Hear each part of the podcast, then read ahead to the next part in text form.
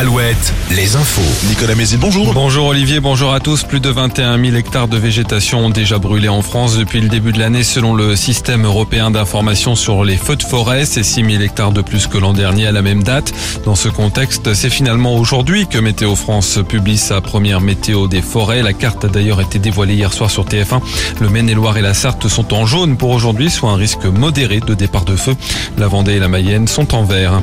Verdict attendu en fin de journée dans le procès d'un prêtre traditionaliste devant la cour d'assises de Vendée. L'homme de 56 ans, membre de la fraternité Saint-Pidis, est soupçonné de viol et d'agression sexuelle sur 27 mineurs en Vendée et dans d'autres départements pendant 25 ans.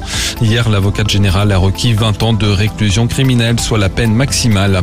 L'affaire du pipeline endommagé par une pelleteuse dans le nord du Maine-et-Loire à Domré en 2021 arrive devant la justice ce vendredi.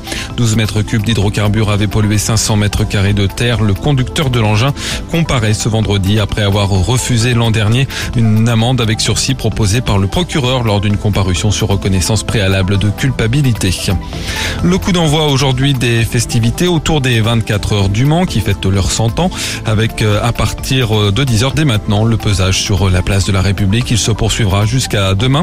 La course, elle, est prévue les 10 et 11 juin. Le foot, dénouement ce soir en Ligue 2. C'est la dernière journée et le suspense est encore entier. Laval en position de relégable est condamné au résultat à Amiens pour obtenir son maintien et devra aussi espérer une contre-performance d'un de ses concurrents directs.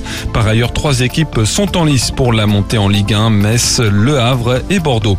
Il n'y a plus aucun Français à Roland-Garros. Les 3 derniers en lice, Diane Parry, Océane Dodin et Arthur Rinderknech, ont été éliminés hier au 2e tour. Et puis la météo, même temps qu'hier, avec du plein soleil, des maxis entre 24 et 29 degrés. On gardera ce temps tout le week-end et au moins jusqu'à jeudi prochain. Très bonne journée à tous.